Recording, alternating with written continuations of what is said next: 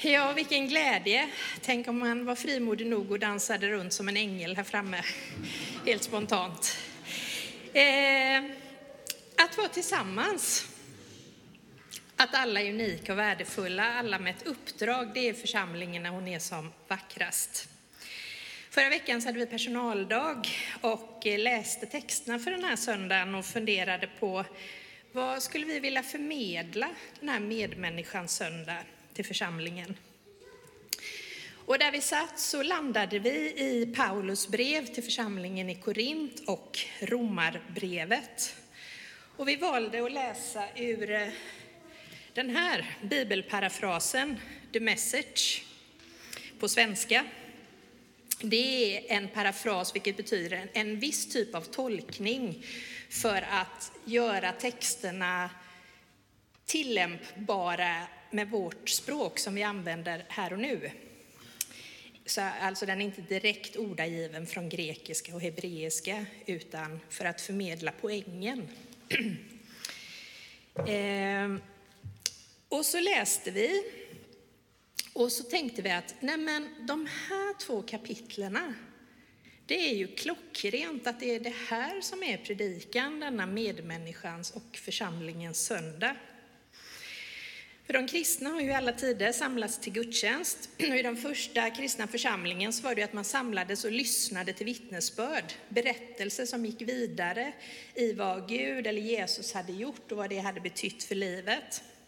Och Paulus som grundade de flesta församlingar runt omkring i Medelhavet. Han behövde ju vidare när han väl hade startat upp någon församling och då uppstod det ju olika saker som ryktet spred sig, nådde Paulus öron och så tänkte han, nej men jag behöver, jag behöver liksom påminna dem om kärnan i varför de ska vara församling.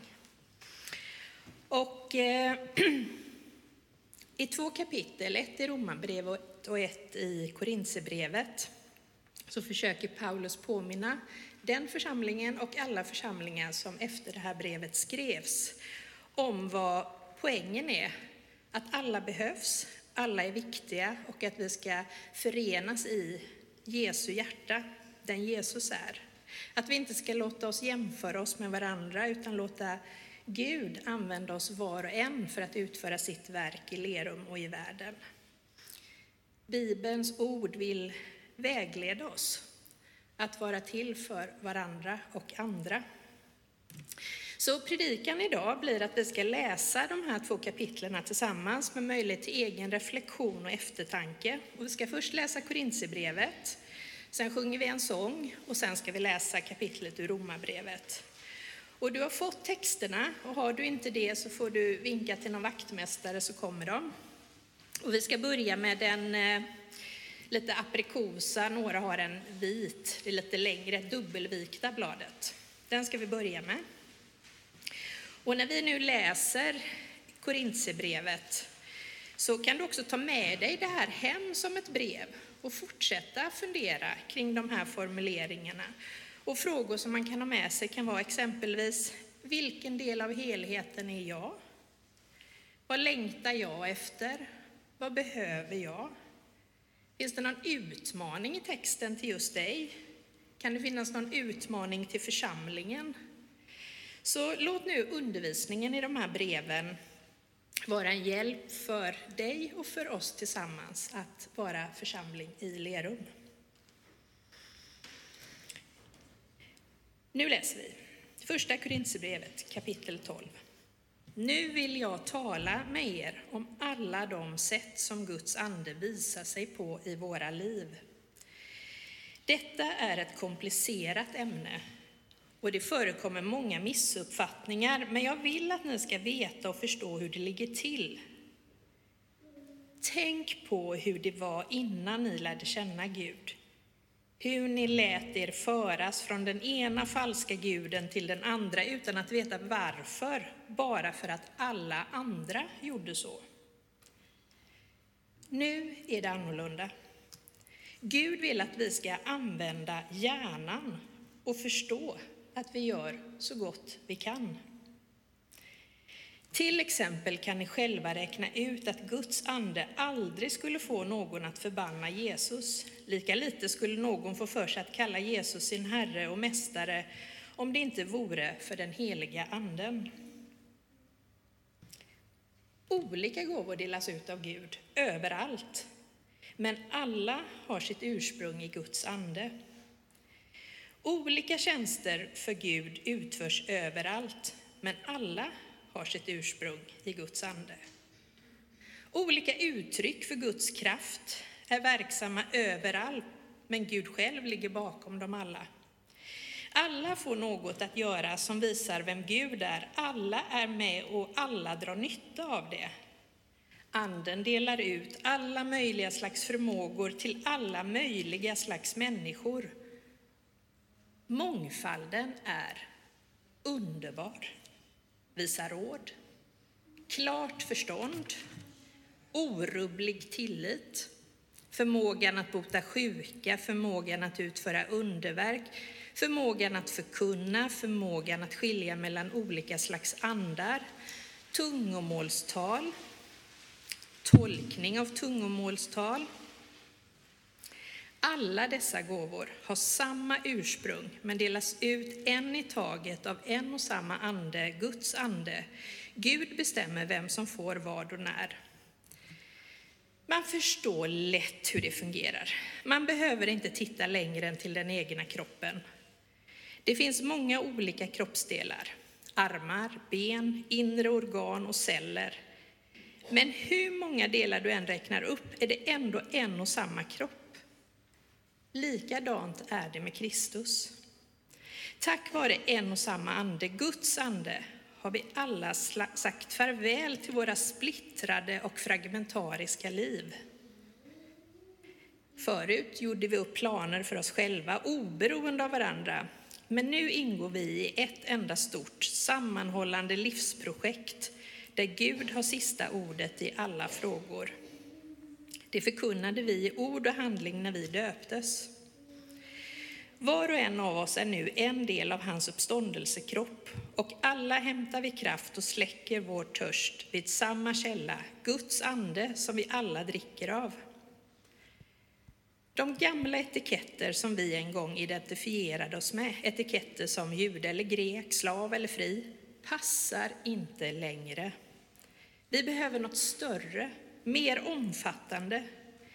Ni förstår väl att detta bara gör er mer viktiga, inte mindre.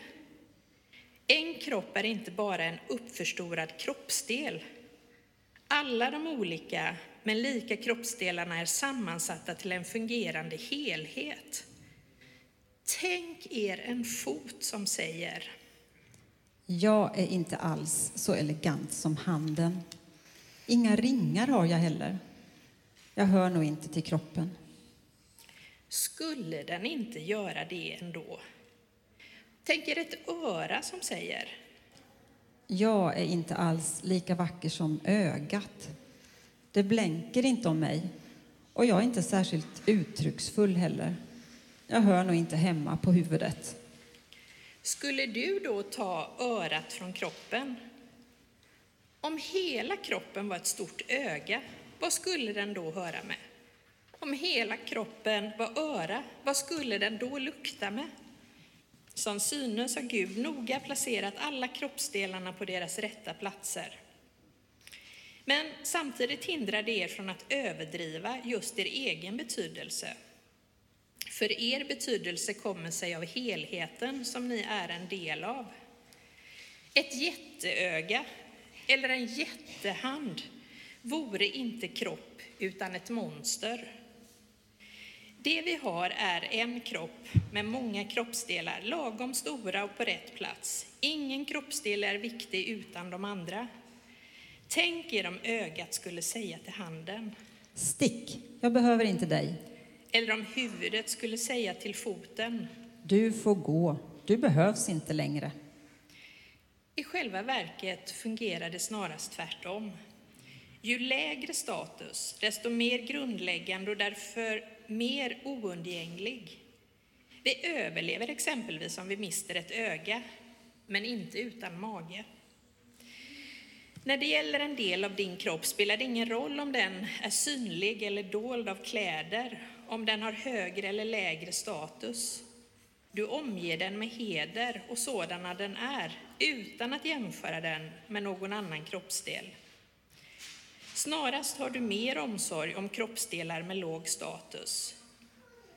Om du nu vore tvungen att välja, skulle du då inte föredra en god matsmältning framför ett fylligt hårsvall?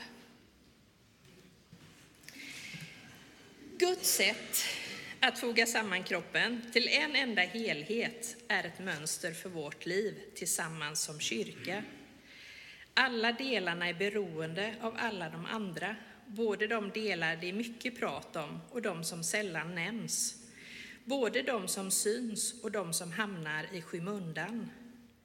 Om en del skadas drabbas det alla, drabbar det alla de andra och alla delarna ingår i läkeprocessen. Om en del prisas delar alla glädjen över det. Ni är Kristi kropp. Det är vad ni är. Glöm aldrig detta. Först när du accepterar din del av kroppen förstår du meningen med den uppgift som Gud har gett dig. Några av rollerna i kyrkan, några, så, några av Guds kroppsdelar känner ni alla till. Apostlar, profeter, lärare, undergörare, helare, hjälpare, organisatörer, tungomålstalare. Men vid det här laget står det väl klart att Kristi kyrka är en hel kropp och inte en enstaka jättelik överdimensionerad kroppsdel. Inte bara apostel, inte bara profet, inte bara undergörare, inte bara helare, inte bara tungomålstalare, inte bara tungomålstolkare. Ändå är det somliga av er som slåss om de så kallade viktiga uppgifterna. Låt mig istället visa er en vida bättre väg. Och så berättar Paulus i nästa kapitel om kärlekens väg. Ja, det här var kanske ett lite annorlunda sätt att höra en predikan, men det var så här predikningarna var under hela den första tiden i kyrkan. Man använde breven som sedan blev Bibeln och så lästes det. Även vårt ursprung som eh, de frikyrkosamfund vi kommer ifrån, där var vi läsare. Vi läste Bibeln och använde Bibeln, hade frihet att tolka den utan att någon nödvändigtvis behövde lägga ut texten. Så en uppmuntran att läsa Bibeln. Bibel 2000 och en annan version, eller The Message om man känner att man skulle behöva ett lite mer ja, nutida språkbruk, om det underlättar läsandet. Så den här hälsningen från Paulus kan hjälpa oss att hitta vår plats i församlingen, där vi får vara en del av helheten. Vi får ge och ta emot. Vi får uttrycka vad vi själva behöver av andra och ge åt någon annan det hon eller han kan behöva. Vandra kärlekens väg. Nu så kan ni ta fram eh, det andra bladet, den enkla A5 som ligger där bland era papper, det gula bladet. Och nu så ska vi läsa Romarbrevet kapitel 12 som en uppmuntran och utmaning till oss som individer och församling. Tänk er bara tanken, så här har många människor i typ 2000 år suttit och tagit emot de här breven och handlat efter vad de har hört med hjälp av Guds ande. Det är ju ganska mäktigt. Och här sitter vi. Detta är alltså vad jag vill att ni med Guds hjälp ska göra. Ni ska ta allt ni gör i det vardagliga vardagslivet, sova, äta, jobba, gå och bära fram det som offer till Gud. Att ta emot och acceptera det som Gud gör för er är det bästa ni kan göra för honom. Bli inte så välanpassade till samhället ni lever i att ni passar in utan att tänka. Ha istället alltid Gud i era tankar. Då kommer ni att förändras inifrån. Ge akt på vad han vill och var snabba med gensvar. Tvärt andan i samhället ni lever i som skulle dra er ner till sin egen omogna nivå lockar Gud fram det bästa hos er och låter er mogna som människor. Jag säger detta av idel tacksamhet till Gud för allt han har gett mig.